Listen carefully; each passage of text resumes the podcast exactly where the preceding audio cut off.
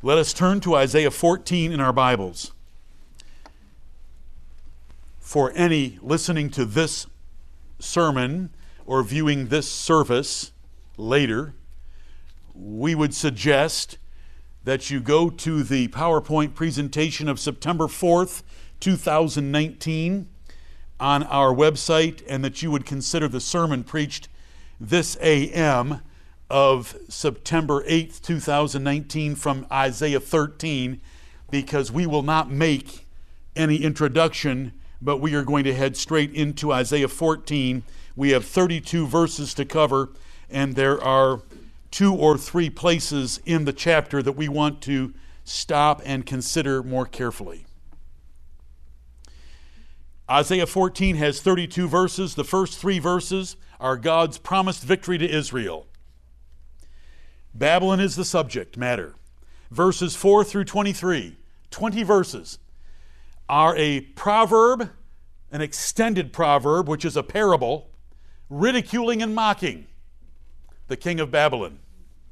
Verses 24 through 27 are some very meaningful verses about God's eternal decrees and purposes that He executes in the earth, and were very meaningful to me in my late teen years as the Lord revealed Himself as the sovereign governor, God, and ruler of the universe.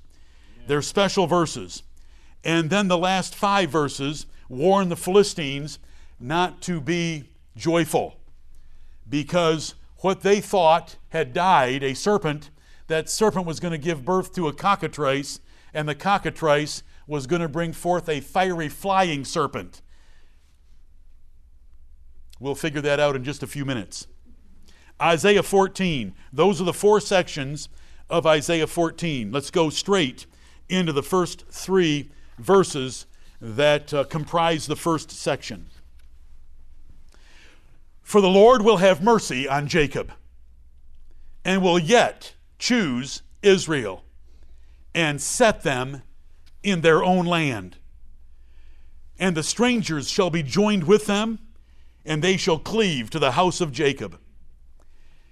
And the people shall take them and bring them to their place.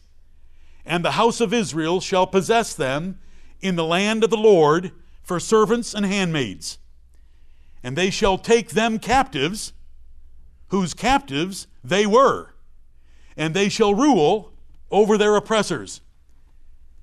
And it shall come to pass in the day that the Lord shall give thee rest from thy sorrow and from thy fear and from the hard bondage wherein thou wast made to serve, that thou shalt take up this proverb against the king of Babylon. And so we stop there for these first three verses. Remember, Isaiah 13 was describing the overthrow of Babylon, and according to the 17th verse of Isaiah 13, it would be by the Medes and the Persians under the direction of Darius the Mede and Cyrus the Great of the Persian Empire. And so Isaiah 13, 17 told us what Isaiah 13 was about. It was the burden of Babylon, God's purpose to judge them. And in judging of Babylon, he was going to free his church that had been taken captive to Babylon and had been there for 70 years, they were going to be released by Cyrus the, the Great, the Persian, who made a declaration that the Lord God of heaven hath given me a charge that I should build him a house in Jerusalem. And so, all of you Jews that would like to return to Jerusalem 1,000 miles, you are welcome to pack up and leave, and we will help support you and protect you on the way. The Lord God of heaven's given me a charge. And so that is found in the book of Ezra and Second Chronicles. It's in the Bible twice, and then various aspects of it are in other places as well, prophetically, that we will come to in the book of Isaiah. So, when we look at this first verse, for the Lord will have mercy on Jacob, what is mercy on Jacob put right in contrast with dashing children against stones? Because the judgment of Babylon would release his church. Because Cyrus is the one that would overthrow Babylon to release the church and 45,000 would come back to Jerusalem and begin the rebuilding project. That is what these verses are about. He'll have mercy on Jacob, not on Babylon. There was no mercy for Babylon, but there was mercy for the church that was in Babylon. And set them in their own land. You know, the Jews, in here called Jacob, here called Israel. Jacob's name was changed to Israel. and set them in their own land back in Judah and Jerusalem. And the strangers, that is Gentiles, some Babylonians, some Chaldeans, some Persians, shall be joined with them, and they shall cleave to the house of Jacob. These are Gentile proselytes.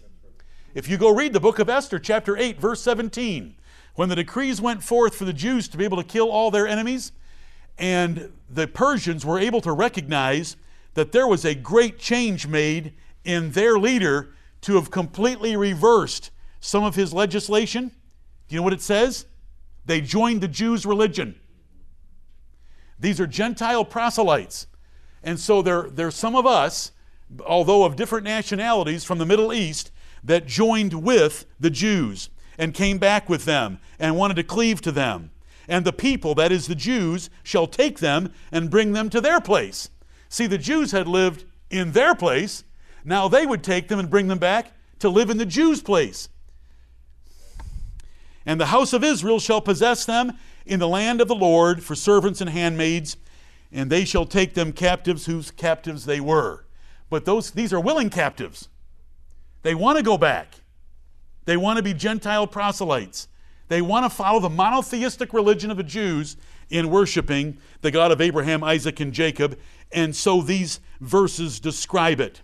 You say you're going awfully fast. 32 verses, limited minutes. There's places we need to stop. This is not difficult. You know why Isaiah 13 had to occur for two reasons vengeance and salvation. Vengeance against the Babylonians, salvation of the Jews that were their captives. These three verses begin with that, that the destruction of Babylon in chapter 13 would result in God's mercy toward the Jews that were captive there. But those Jews, when they heard the decree of Cyrus, and they learned that Babylon had been overthrown, that their great enemy of 70 years, that had leveled their city, destroyed their temple, taken the vessels of the temple, hauled them a thousand miles away, made their best young men eunuchs, and on and on we could go what Babylon did to the Jews. When they heard the decree of Cyrus, they would celebrate. And part of their celebration would be comparable to Moses and Miriam dancing on the shore of the Red Sea with Pharaoh's army drowned. Because this would be, they would take up this proverb, and it's a long one, so we can call it a parable as well. They would take up this parable against the king of Babylon. And what king of Babylon was most recent in their minds? Belshazzar. And I'm just, I'm just sticking that out there for right now. So verse 4 said, verse 3 tells us, when it shall come to pass in the day that the Lord shall give thee rest from thy sorrow and from thy fear and from the hard bondage wherein thou wast made to serve in Babylon, when you're delivered from Babylon by Cyrus the Great, that thou shalt take up this proverb against the king of Babylon. And so for 20 verses we have an extended proverb, and I read that to you now. How hath the oppressor ceased? The golden city ceased. The Lord hath broken the staff of the wicked and the scepter of the rulers. He who smote the people in wrath with a continual stroke, he that ruled the nations in anger, is persecuted, and none hindereth. Amen. The whole earth is at rest and is quiet. They break forth into singing. Yea, the fir trees rejoice at thee, and the cedars of Lebanon, saying, Since thou art laid down, no feller is come up against us. Hell from beneath is moved for thee, to meet thee at thy coming. It stirreth up the dead for thee, even all the chief ones of the earth. It hath raised up from their thrones all the kings of the nations. All they shall speak and say unto thee, Art thou also become weak as we? Art thou become like unto us? Thy pomp is brought down to the grave, and the noise of thy viols. The worm is spread under thee, and the worms cover thee. O har- how art thou fallen from heaven, O Lucifer, son of the morning? How art thou cut down to the ground, which didst weaken the nations? For thou hast said in thine heart, I will ascend into heaven. I will exalt my throne above the stars of God. I will sit also upon the mount of the congregation in the sides of the north. I will ascend above the heights of the clouds. I will be like the Most High. Yet thou shalt be brought down to hell, to the sides of the pit. They that see thee shall narrowly look upon thee and consider thee, saying, Is this the man that made the earth to tremble, that did shake kingdoms, that made the world as a wilderness, and destroyed the cities thereof, that opened not the house of his prisoners? All the kings of the nations, even all of them, lie in glory, every one in his own house. But thou art cast out of thy grave like an abominable branch, and as the raiment of those that are slain, thrust through with the sword, that go down to the stones of the pit, as a carcass trodden under feet. Thou shalt not be joined with them in burial, because thou hast destroyed thy land and slain thy people. The seed of evildoers shall never be renowned. Prepare slaughter for his children, for the iniquity of their fathers, that they do not rise, nor possess the land, nor fill the face of the world with cities. For I will rise up against them, saith the Lord of hosts, and cut off from Babylon the name, and remnant, and son, and nephew, saith the Lord I will also make it a possession for the bittern and pools of water, and I will sweep it with the besom of destruction, saith the Lord of hosts. Amen and amen. Verse 23 lines up perfectly with verses 20 through 22 of chapter 13. Isaiah 14 23 lines up perfectly with Isaiah 13 20 through 22 because it's a summary verse of the desolation of Babylon at the end of a 20 verse parable, extended proverb, figurative speech, extravagant language, using similitudes to make a point of mockery and ridicule of the king of Babylon. The king of Babylon is used in a singular form, but that it can be a collective noun very easily. But there is a king of Babylon that was most recent on the throne that I want you to think about, and I'll comment on him in a few moments. We are going to go through these verses very quickly because there's many to go through. Verse 4 How hath the oppressor ceased? The golden city ceased. The city of Babylon, as the capital of the Babylonian Empire, ended in a night. The oppression wrought by the king of Babylon ended in a night as Cyrus the Great who ruled differently than Babylon took over. And so the parable or the proverb starts in verse 4 with those exclamation points. They're not questions, they're declarations. How hath the oppressor ceased? Because he has ceased. The oppressor is no more. Verse 5 The Lord hath broken the staff of the wicked and the scepter of the rulers. Their royal authority is over. He, verse 6 He who smote the people in wrath with a continual stroke, the Babylonians being known for their cruelty, he that ruled the nations in anger, is persecuted, and none hindereth. There's no one defending him, there's no one protecting him. He is now being persecuted and punished as he used to do to others. Verse 7 The whole earth is at rest and is quiet. The Babylonian earth and the nations affected by it. They break forth into singing. The whole world is celebrating. Does the book of Proverbs tell us that when the wicked are deposed and more righteous men take thrones, that there is celebration in a city? Right. Yes. And so that is confirmed right here with an example. Verse 8 Do not think me going too fast, brethren. These verses are simple. There are some more obscure ones coming. Verse 8 Yea, the fir trees rejoice at thee and the cedars of Lebanon, saying, Since thou art laid down, no feller is come up against us. Here are other nations, and this feller here is not slang for fellow. I was hoping it would be. It's a unique word in the Bible, feller. It's, it's not slang for fellow, it's a lumberjack. Right. It's a tree cutter. It's one who fells trees. And you can tell that by the context if we just don't ever look for games in the Bible. Right.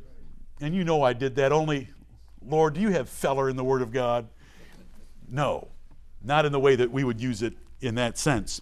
The fir trees, nations, and their rulers rejoice at the fact that Belshazzar and the king of Babylon is no longer in authority, since thou art laid down as a tree, since you've been laid down, the big tree, no feller, no lumberjacks have shown up to cut us down. Because that's what the kings of Babylon did, was cut down other kings. I mean, cut them down. I'm referring to the, the similitude here of a lumberjack with a tree. I hope you can understand that. It's simple enough and it's, it's a proverb. We should be looking for figurative language, extravagant language, prophetic language. It's all very interesting, it's beautiful. Those who study language consider these 20 verses some of the most beautiful and glorious and creative ever. This is describing the overthrow of the king of Babylon. And there's some neat things coming up. You should all you should have questions about some of the verses that are coming, but we got we just had to take care of Feller. Verse 9. Hell from beneath is moved for thee to meet thee at thy coming. It stirreth up the dead for thee, even all the chief ones of the earth. It hath raised up from their thrones all the kings of the nations. Hell here is the grave beneath us, in the ground. It's the place of the dead. It's how the word is often used in the Bible. The Bible says, Thou wilt not leave my soul in hell. That's the Lord Jesus Christ speaking in Psalm 16 and verse 10. It's found in Acts chapter 2. He's referring to the grave. God only left his body in the grave for three days and three nights. Where did Jesus in his spirit go during those three days and three nights? Into heaven. Because he said, Father, into thy hands I commend my spirit. He said to the thief, Today thou shalt be with me in paradise. He didn't go to the lake of fire as the Apostles' Creed wants us to believe. Okay, so let's just get past that. We've got more difficult things to take up. Hell from beneath is moved for thee to meet thee at thy coming. Most are cast into the grave with the grave being rather passive, the grave not doing very much. But God is so sure of his judgment of this king, and his death is so violent and so quick, and without anyone hindering him, it's as if the grave came up to meet him. Hello, I'm the grave. I'm taking you back with me. It's just beautiful language. It stirreth up the dead for thee, even all the chief ones of the earth. And so this parable is going to now put some words in the mouths of the princes of the earth and the kings of the nations that had been defeated by the king of Babylon. This is a parable, it's a proverb. Don't get too worked up about the individual words. Just look at the beauty of it and the mockery of it. Right. This man didn't get to die ordinarily with a nice funeral. It's coming. And put in the grave. The grave came after him. Hell from beneath is moved for thee to meet thee at thy coming. You're going to meet on the way to him because the grave is coming to you. The cemetery is coming to get you. Verse 10 All they, the they are the chief ones of the earth, the princes that the king of Babylon had defeated, and the kings of the nations. All they shall speak and say unto thee, because they're already dead. They're in, the, they're in the cemetery. Art thou also become weak as we? Art thou become like unto us? Oh, is there a lesson here for us practically just for a minute? Is there one thing that's going to unite us all? Death and burial. Death and burial. And so these kings are saying, You thought you were someone special. We thought you were someone special. The way you conducted yourself and built memorials for yourself and had holidays for yourself and required people to worship thee that they could pray to no other God for 30 days but to thee, which is going to be Darius, the, that's not this king of Babylon. I'm just giving you examples of how highly they thought of themselves. Are you like us? And you know what? Death is the great equalizer. Yeah, we're all the same when it comes to death. Verse 11 Thy pomp is brought down to the grave, and the noise of thy viols. Babylon was known for its music. Do you remember the list of instruments that Nebuchadnezzar said? When you hear the band strike up in the orchestra with all of its instrumentation, I expect you to fall down and worship the golden image that I have set up, or else. And his, his or else is worse than anyone else's we can ever read about in history, is Nebuchadnezzar. Thy pomp, pomp, is majestic beauty and splendid display of royal ceremonies and palaces. Thy pomp is brought down to the grave, it is dropped into the cemetery into a hole, and the noise of thy viols. All the violins and other instruments that they used to make music were ended. They had died, were buried. The worm is spread under thee. Instead of pomp, it's worm. The worm is spread under thee, and the worms cover thee. Do you know what's going to happen to these bodies of ours that we worry about so much? Worms will cover them and eat them. Let's keep our priorities in the right place. They can't touch our spirits. Let's give our spirits to the Lord and our bodies as a living sacrifice. So we come to verse 12. Let me read verses 12 through 14. Ver- again, second time. Verses 12 through 14 are commonly applied to the devil. And instead of this being a parable at this point, all of a sudden, the words become perfectly literal for three verses. Then, in verse 15 and proceeding, they go back to being figurative. There's, there's so much that can and should be said. I will try to say enough for you. The, I have preached that Lucifer is a name of the devil. Lucifer is not a name of the devil. The devil isn't in this passage any more than the devil was in Isaiah 13. Was the devil in Isaiah 13? Yes. But was he the object of Isaiah 13? No. Is he the object here? No. I am sorry.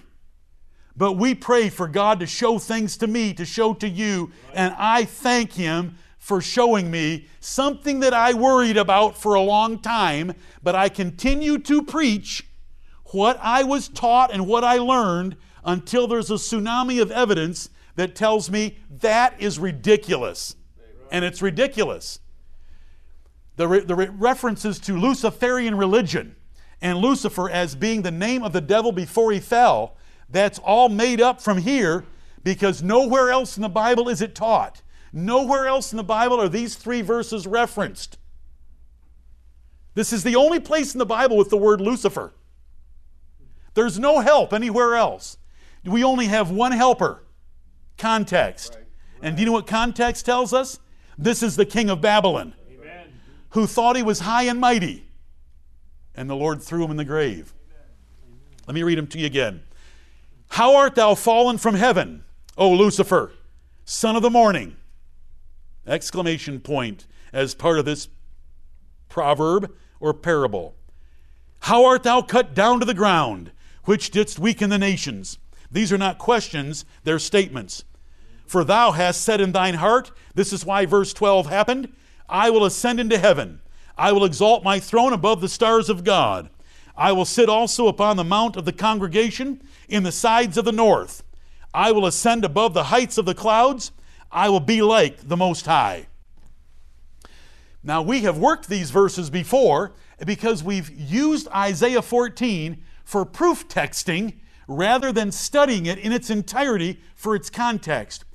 One of the terrible things about preaching, topical messages, is going to commonly well known places to pull out a proof text.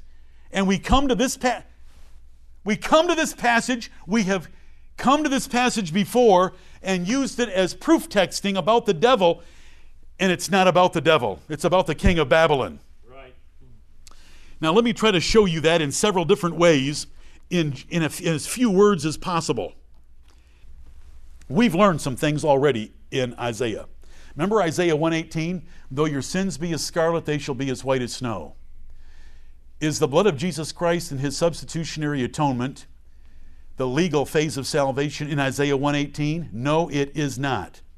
All this is repentance, and God will forgive us and let us start over again with a clean slate. We, we covered that when we were there. Psalm 89 and verse 1, which I've sung as a, since I was a little child. I've sung it for 55 years.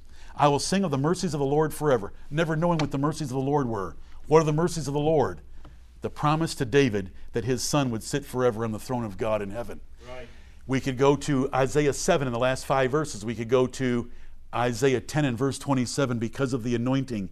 And these things that we hadn't seen before, we're seeing now because of expository preaching, because expository preaching requires expository studying. Right. Instead of setting up a mission statement for a sermon, brainstorming about that mission statement and what I want to accomplish, and pulling all the proof texts that, that readily come to mind or that the treasury of Scripture knowledge gives me and so we have a sermon prepared. It takes as much time, but we end up doing something dangerous, and that's pulling here and there without always honor- honoring the context. Now we're trying to honor the context. Amen. We pray for God to reveal more truth, and He has, and I praise Him for it. The common and popular interpretation of these verses turns 100% literal about Satan.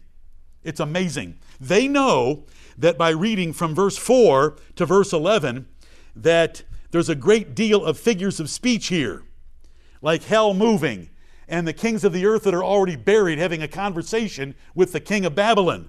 But then they make it literal in verses 12 through 14. And once you make it literal, you're in deep trouble. Okay, in verse 13, I will ascend into heaven. The devil was already in heaven. Why would the devil want to ascend into heaven? who wasn't in heaven that would think that he might be in should be in heaven the king of babylon. Right. kings love divine worship. I will exalt my throne above the stars of god. The throne of satan was already above the stars of god. Make the stars anything you wish them to be. Make the stars literal stars. Make the stars angels like they're called in job 38 and verse 7 he was already above them. So what's going on here? This is a parable in a parable, you don't try to pin down the words and give them some specific meaning other than to see the general theme and message of ridicule and mockery of the king of Babylon. Where else in the Bible is he called Lucifer?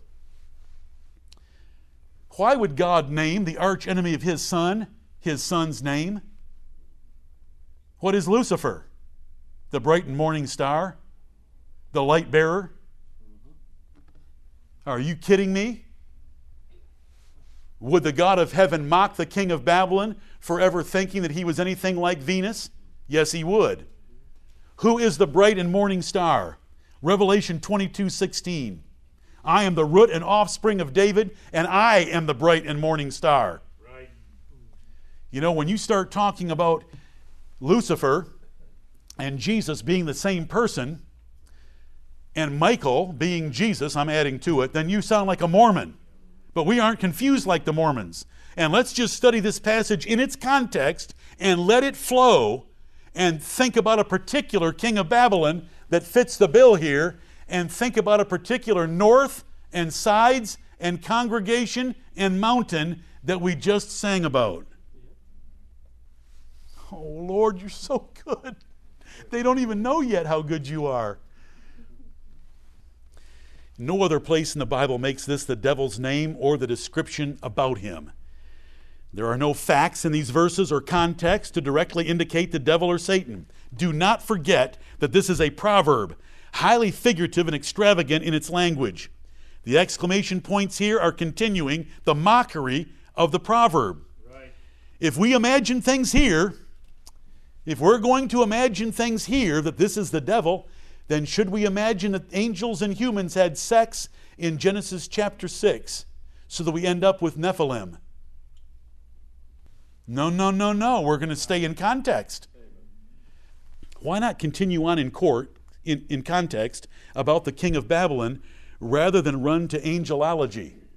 That's what it's called, the study of angels. Angelology, because this must be the devil, and and so now, what can we learn about the devil? I want to say this to you for those of you that are disappointed and, and scared.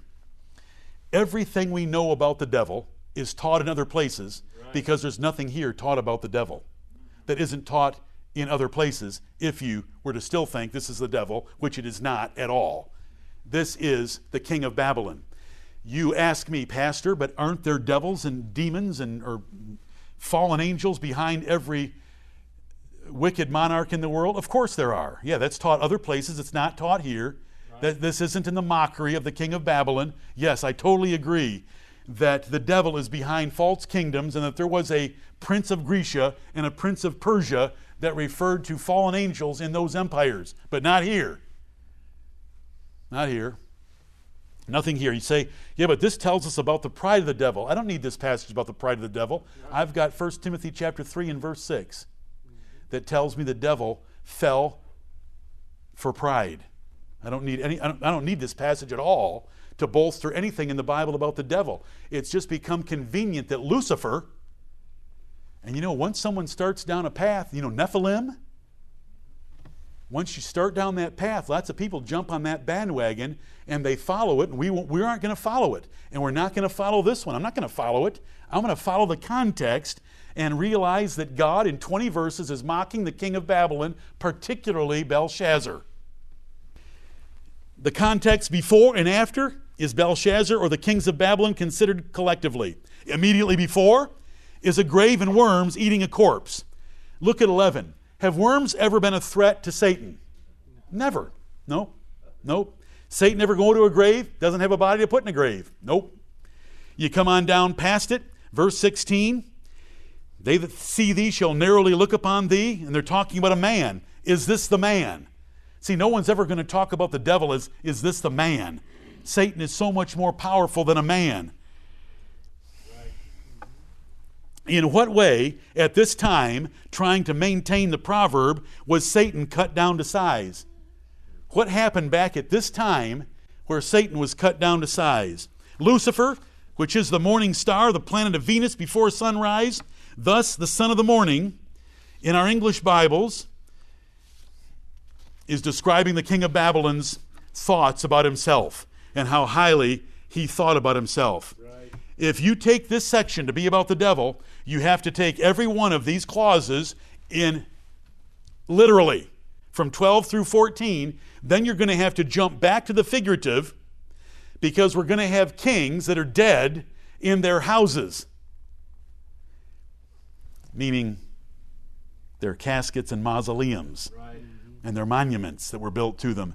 And so you're going to be in serious trouble. You've got 20 verses where you are told that it is a proverb and you should take it as a proverb and understand it as a proverb. And so when it calls someone and says that they thought they were a morning star and that they've been cut down to size and that they thought that they would sit in some particular mountain in the, with the congregation on the sides of the north, some king that would think that.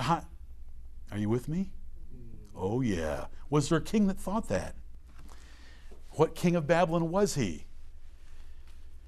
Once appearing as the bright and morning star in human government, Belshazzar and the other kings of Babylon were the greatest rulers on earth. They fell a long way because now they're not even getting a timely burial. They're being thrown in the ground. They're being cut down like a tree. And the other trees are rejoicing that they are that he and them, meaning the kings of Babylon, are just like them. Once being like a mighty cedar of Lebanon, he's been cut down to lie on the ground. And this language here is just fantastic. How art thou fallen from heaven, O Lucifer, son of the morning? You thought, king of Babylon, you thought, Belshazzar, you thought, Nebuchadnezzar, that you were someone great. Look how you've been cut down to nothing and you've been tossed in the ground. It's a proverb. Where else is Lucifer used in the Bible? How many occurrences? So you want to run you want to run wild with one use right here? You say, well, Satan makes himself an angel of light. Oh, that's only through lying. He isn't an angel of light. He makes himself out to be an angel of light because he's a liar. And so here we are in verse 12. We got to make a decision. Is this a proverb? Is this about the king of Babylon? Or has Isaiah completely changed track, said, Sit down, boys, and I want to give you a lesson in angelology, and I would like to tell you about Satan, the old serpent, the devil, that was from the beginning and is going to go to the end. I want to tell you about him. he wanted to be above the other angels. Well, he was. He wanted to sit in the side, he already did. So it doesn't work. It doesn't work. Right. Let's come to verse 13. When we look at verse 13, let's maintain several things in our minds. Let's maintain context by remembering that these 20 verses are about Belshazzar or the collective kings of Babylon. Let's maintain genre, the genre of the proverb, the extended proverb, a parable, by remembering that this is proverbially mocking, proverbially mocking the king of Babylon. Let's remember that. Let's maintain history by what Belshazzar did that night, rejecting private interpretations about the devil. We don't want private interpretations. The Bible warns us no private interpretation in the Bible where we grab one occurrence of one word and decide it's the devil.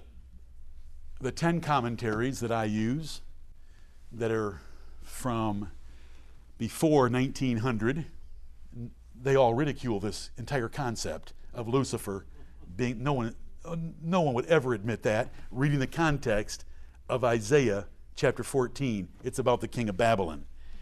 Let's maintain history by remembering Belshazzar and what he did that night. Let's maintain hermeneutics by remembering that the prophets told us that they used similitudes. And so we've got a similitude here of the king of Babylon thinking that he was Venus the bright and morning star that he was, he was what was ushering in the day of the human progress of human progress by being king of Babylon, the great city, uh, the golden city. Did the king of Babylon ever think of himself this highly that a proverb could use it? Well, a proverb can use all kinds of things because it's just proverbial and figurative. Nebuchadnezzar declared that no God, not even of Daniel's friends, could save them from him. When he built that fiery furnace and heated it up seven times, and see, what God is he that can save from my hand? See? He thought he was like the Most High. The kings of Babylon did. Daniel blasted such arrogance of Nebuchadnezzar and Belshazzar. What was Belshazzar doing on the night that he was overthrown when this proverb would become reality? What was he doing? I've already been through it. Belshazzar gathered a thousand of his nobles together into his palace and he called for special vessels to be brought from the vault of Babylon. From the vault of Babylon were brought by his specific request. They had conquered the known world. There were lots of vessels.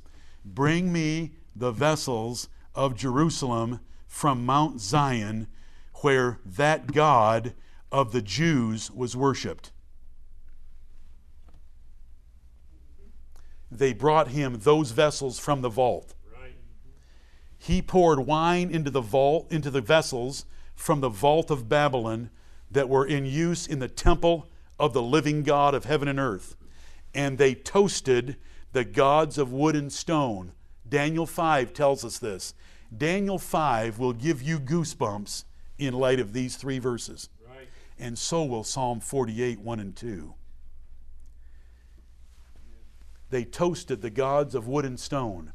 And while they toasted the gods of wood and stone, making a mockery of the God of Jerusalem, the God of Mount Zion, whose name is the Most High, that hand came out on the wall because the God of heaven had just been offended so greatly, the hand came out and wrote, Mene, mene, tekel, upharsin. You have been weighed in the balances and are found wanting, and the kingdom has been taken from you and given to the Medes and the Persians. And they were in the riverbed and in the city already because it happened that night while they had that party. Daniel was called because the queen mother said, Son, there's a man in your kingdom that helped your grandfather and if you will call for him right now, he can tell you what that writing on the wall means. And they called for Daniel. And Daniel came in and told them that your father, Nebuchadnezzar, had a meeting with the Most. Will you please listen to my words? A meeting with the Most High. And he learned that the Most High ruleth over the sons of men Now, Belshazzar, and he told him to his face, You knew all this. And you have taken his vessels, and this is what it means. And Belshazzar celebrated the meaning by giving him a chain of gold. What should Belshazzar have done? Do we understand what we should do when we are in the presence of revelation from God? He should have fallen at Daniel's feet and begged him to pray to that Most High God and save him from what was coming. Right. But he didn't. He didn't at all. He just wanted to show his magnanimity by putting that chain of gold around Daniel's neck. Do you know what history tells us? This is outside the Bible, except this fact. The Bible tells us that night was Belshazzar slain. Do you know what history tells us in the annals of Cyrus the Great? The commotion in the city had become loud enough that it was interrupting the peace and tranquility of this banquet. And Belshazzar was irritated by the noise and said, Open the doors and figure out what's going on in the city. Praise his glorious name. Amen. Cyrus was waiting right there, and Darius, and Darius, the Medes and the Persians, took him and slay, slew him that night. Maintain context. It's about the king of Babylon. Maintain genre. It's a proverb. Maintain history.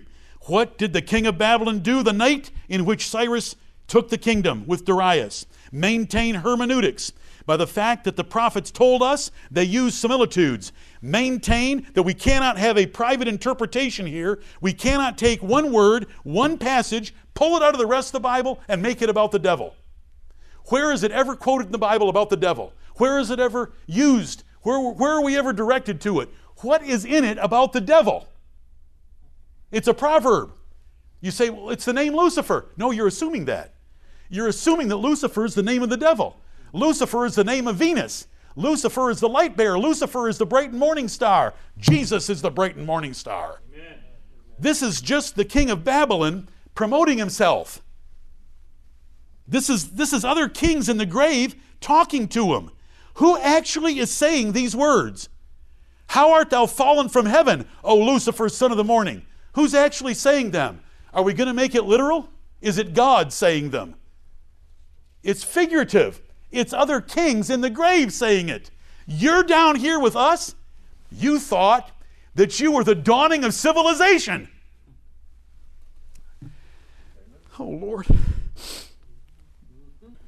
In the night Belshazzar was slain, he had carefully chosen to blaspheme God's vessels. He premeditatively chose to abuse vessels of Israel's God, the Lord. Those vessels were not on the table, they were not among the king's usual vessels. Not only did he order them brought up, he mocked their God by his gods. It was precisely at that time, mocking the Most High God, that the hand appeared. He absolutely did know that Israel's God was the Most High over all gods because Daniel told him he knew it. Right. Daniel 5 will give you pleasure like it's never given you before if you'll read it again after today. If you had to proverbially, if you had to proverbially mock the king of Babylon, king that was in Daniel 5, if you had to write the proverb or the parable to mock and ridicule the king that is in Daniel 5, do you know how you'd write it? Isaiah 14, 12 through 14. That's how you do it. It's just beautiful. It's perfect. It fits. You would ridicule and mock him for blaspheming the God of heaven you would mock him for presuming over Judah's royal stars. You would mock and ridicule him for thinking to sit as God in Mount Zion in the congregation of the Lord on the sides of the north. Ah, please see it. Please see Psalm 48, 1 and 2, and Daniel chapter 5 right here. Right. Daniel told him to his face you knew this, and you did this. And so now he's being mocked for using the language of Psalm 48, 1 and 2, and the Most High that had introduced himself to Nebuchadnezzar by seven years in graduate school as the Most High God. If this is Satan as Lucifer, he was already in heaven and already above the stars. It doesn't make a bit of sense in any, dire- any way you look at it. Once you stop, you know, the Bible says it is all plain to him that understandeth. But it's that first understanding that the Lord has to give us to see a passage in its proper light. The proverbial ridicule of Belshazzar continued in the same vein as we went into verse 14. I will ascend above the heights of the clouds. I will be like the Most High.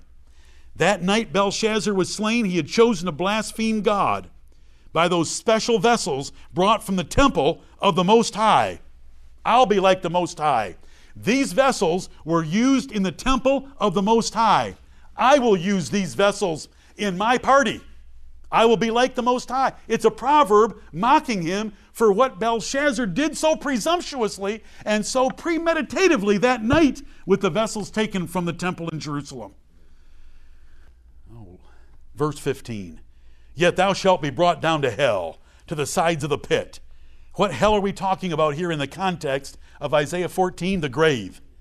The grave. The Bible says, thou sh- about parents to children, thou shalt beat him with the rod and shalt deliver his soul from hell. Do you mean that spanking saves children from hell? If hell is the grave and a premature death, spanking does do that. It doesn't save them from the lake of fire. We still have the grave in the cemetery under consideration. Verse 16 They that see thee shall narrowly look upon thee and consider thee, saying, Is this the man that made the earth to tremble, that did shake kingdoms? These are men underground. These are men in the cemetery. These are princes and kings. It's part of the 20 verse ridicule and mockery of the king of Babylon. It's just continued right straight through. Is this the man, verse 17, that made the world as a wilderness and destroyed the cities thereof, that opened not the house of his prisoners, that didn't let the Jews go back, that kept Zedekiah with his eyes cut out, having seen the last thing in the world? The death, the, the murder of his sons in front of his eyes would never let him go. He was in prison for the rest of his life. And so there's a mockery made of the king of Babylon, especially Belshazzar. Verse 18 All the kings of the nations, even all of them, lie in glory, everyone in his own house. This, this language is beautiful. What does that mean? All the kings of the nations, even all of them, lie in glory.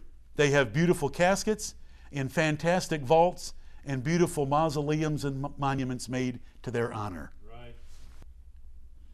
Isn't it? Do you like this? 20 verses. It's, it's a tremendous piece of literature. Right. All the kings of the nations, even all of them, lie in glory. Kings get decent burials, folks, is what the verse, that's all it's saying. Kings get better than decent. It's a state funeral when a king dies. What kind of a state funeral did Belshazzar get? Darius the Mede chopped him to pieces in the streets of Babylon. Verse 19, but thou art cast out of thy grave like an abominable branch. No, he wasn't cast out. It's as if the grave threw him out, that he wasn't going to get an ordinary grave like the other kings that were in the grave with fancy caskets, vaults, mausoleums, and monuments. Thou art cast out. Hell came to meet you and tossed you out and didn't treat you like the other kings that we're describing. You're like the, the raiment of those that are slain. You know, when someone has a garment and they're killed in battle by being slain with a sword, they bleed all over the thing and nobody wants it. You're like that, that go down to the stones of the pit as a carcass trodden under feet. You're just a carcass that wasn't given a state funeral like other kings get. Verse 20, thou shalt not be joined with them in burial. You're not going to get a state funeral. And there's reasons given here why. This is mocking the king of Babylon, because thou hast destroyed thy land and slain thy people. You have been an oppressive ruler. And then it jumps to a new topic the seed of evildoers shall never be renowned. Your descendants are never going to be famous. Your descendants will never accomplish anything because they're going to be cut off. This is part of the ridicule. But the first half of verse 20 is telling the king of Babylon in this proverb, mocking and ridiculing him, that he's not going to get a state funeral and be treated like other kings. You will not join them in burial. He certainly died and was buried in some way, but he didn't join them by having a similar or comparable funeral. The seed of evildoers shall never be renowned. Verse 21 Prepare slaughter for his children for the iniquity of their fathers. This is the proverb continuing through verse 23. Prepare slaughter, cut off his children, that they do not rise. We do not want his children growing up, passing military academy, and getting into the court of Babylon, nor possess the land. We do not want them owning property, nor fill the face of the world with their cities. We do not want them progressing like that. And so the judgment here is being issued by an inspired proverb put in the hearts and mouths of the Jews that were delivered from Babylon by Cyrus the Great. For the third verse told us when you are delivered and you know that you are safe and you've been given safe passage the thousand miles back to Jerusalem, unleash this proverb because this is from God. Unleash this proverb. This is what I think of the king of Babylon, and you can use it among yourselves. And that's what we're reading through right now. And so, verse 21 is to cut off the family tree of the kings of Babylon, that they do not rise into power, nor possess the land, nor fill the face of the world with cities. Verse 22 For I will rise up against them, saith the Lord of hosts, and cut off from Babylon the name. How many people with the last name of Nebuchadnezzar? Or a first name? I'll cut off the name, the remnant, and son and nephew, saith the Lord. Wonderful. Fabulous. Verse 23 I will also make it a possession for the bittern, a bird relative of the heron that loves swampy, marshy territory and pools of water. I'm going to reduce this place to nothing, and I will sweep it with the besom. A besom is a broom of destruction, saith the Lord of hosts. I'm going to sweep this place down.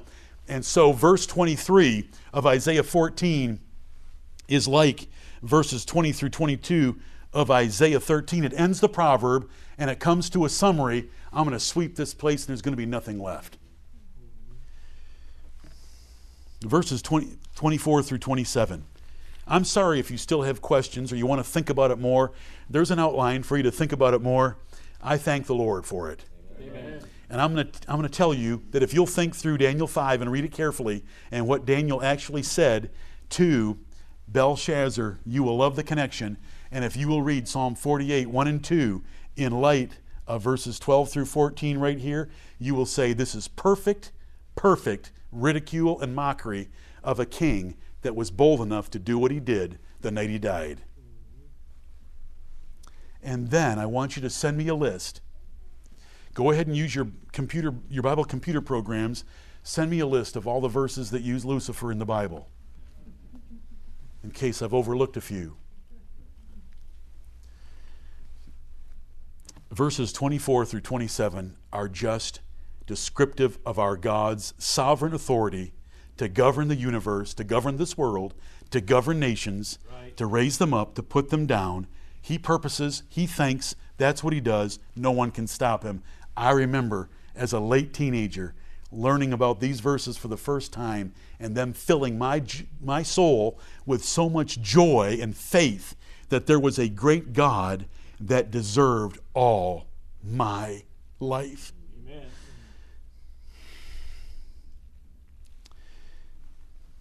Verse 24. This is no longer the proverb. The Lord of hosts hath sworn. That's serious. The Lord of hosts hath sworn, saying, Surely as I have thought, so shall it come to pass. And as I have purposed, so shall it stand. Amen. That I will break the Assyrian in my land, and upon my mountains tread him under foot. Then shall his yoke depart from off them, and his burden depart from off their shoulders. This is the purpose that is purposed upon the whole earth, and this is the hand that is stretched out upon all the nations. For the Lord of hosts hath purposed, and who shall disannul it? And his hand is stretched out, and who shall turn it back? Right. Amen and amen. amen. All of 13 is about Babylon. All of 14 to verse 23 is about Babylon. But then Isaiah, by inspiration, realizes that they don't even recognize Babylon as their enemy yet. There's another enemy that they are certainly worried about, and that's Assyria. And so these four verses, referring back to chapter 10 and the overthrow of, let's go back to chapter 10, because we need one verse. If you just want to celebrate understanding, let's come back to Isaiah 10, which is about God destroying Assyria. Verse 27 It shall come to pass in that day that his burden shall be taken away from off thy shoulder. Notice the similarity in these words. The burden, the burden that Assyria put on the Jews will be taken off, his yoke from off thy neck, and the yoke shall be destroyed because of the anointing. Because this is all about the Lord of hosts and him having a king that sits upon the holy hill of Zion. Right. And so verses 24 through 27, starting out with the Lord of hosts, finishing with the Lord of hosts and his purpose, he is going to break the Assyrian in my land. See, it wouldn't be in the capital of Nineveh. Nineveh was the capital of the Syrian Empire, 700 miles away from Jerusalem. I will break the Assyrian in my land. And we know how he did it. The angel of the Lord went out into the camp of the Assyrians and killed 185,000 of them in one night. So in the morning, the few that were remaining, when they woke up, they were all dead corpses. And so he did, verses 24 through 27.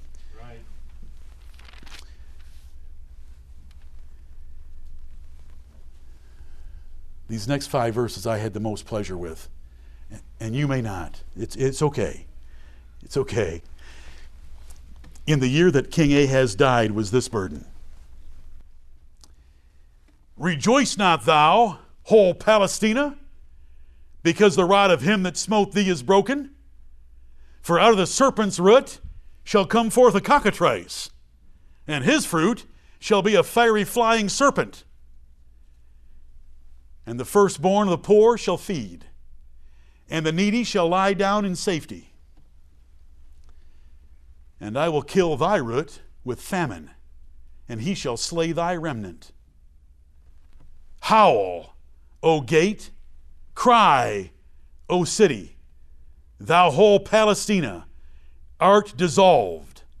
For there shall come forth, for there shall come from the north a smoke, and none shall be alone in his appointed times. What shall one then answer the messengers of the nation? That the Lord hath founded Zion, and the poor of his people shall trust in it.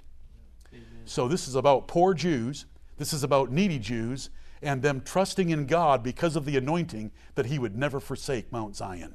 Right. And he never did forsake Mount Zion. Verse 29 Philistines, go look it up if you're, if you're troubled by me.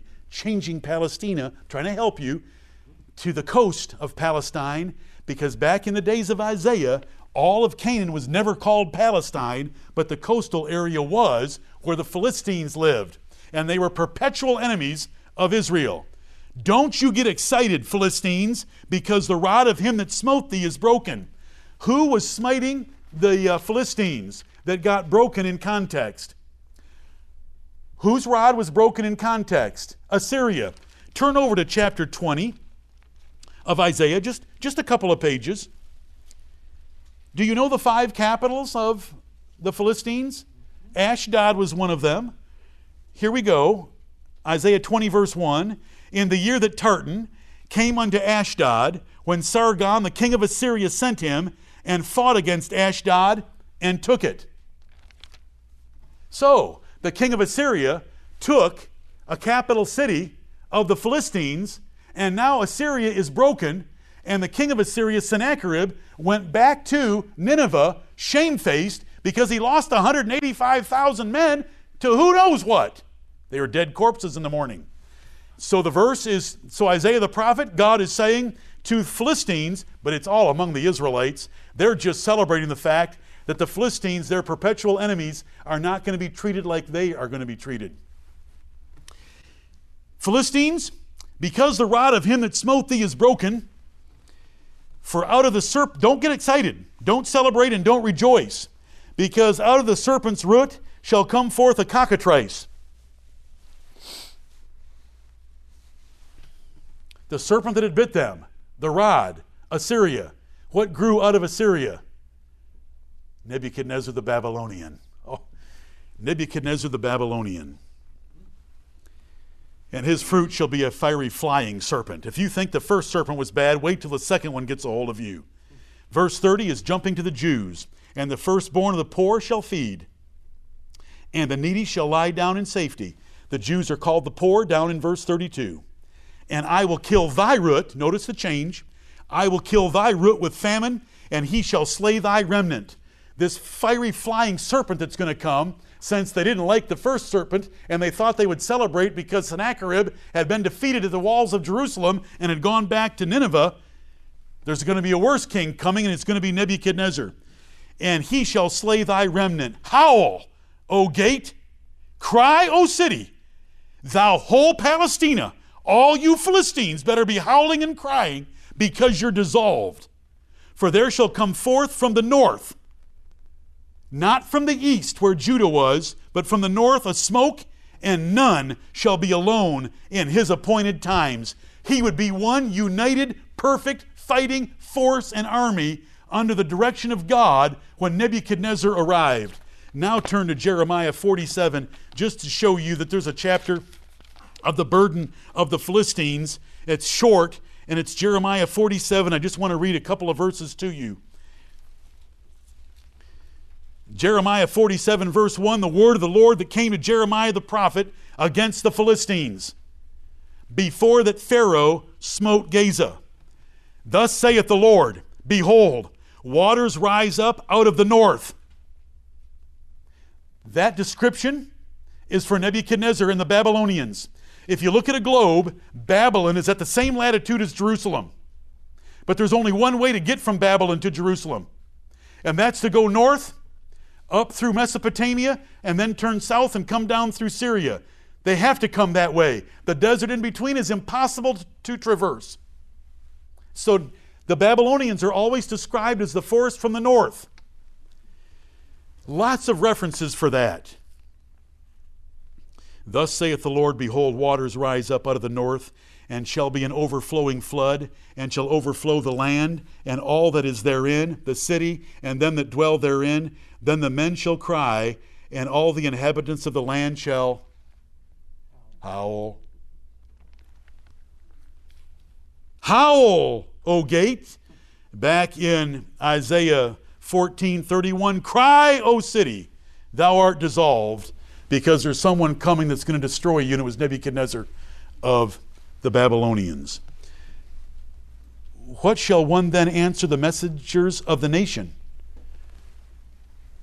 It's assumed by this description here that when the Assyrians were destroyed and Sennacherib went back to his capital of Nineveh, the Philistines sent an ambassage to Hezekiah. Do I have a biblical basis for it?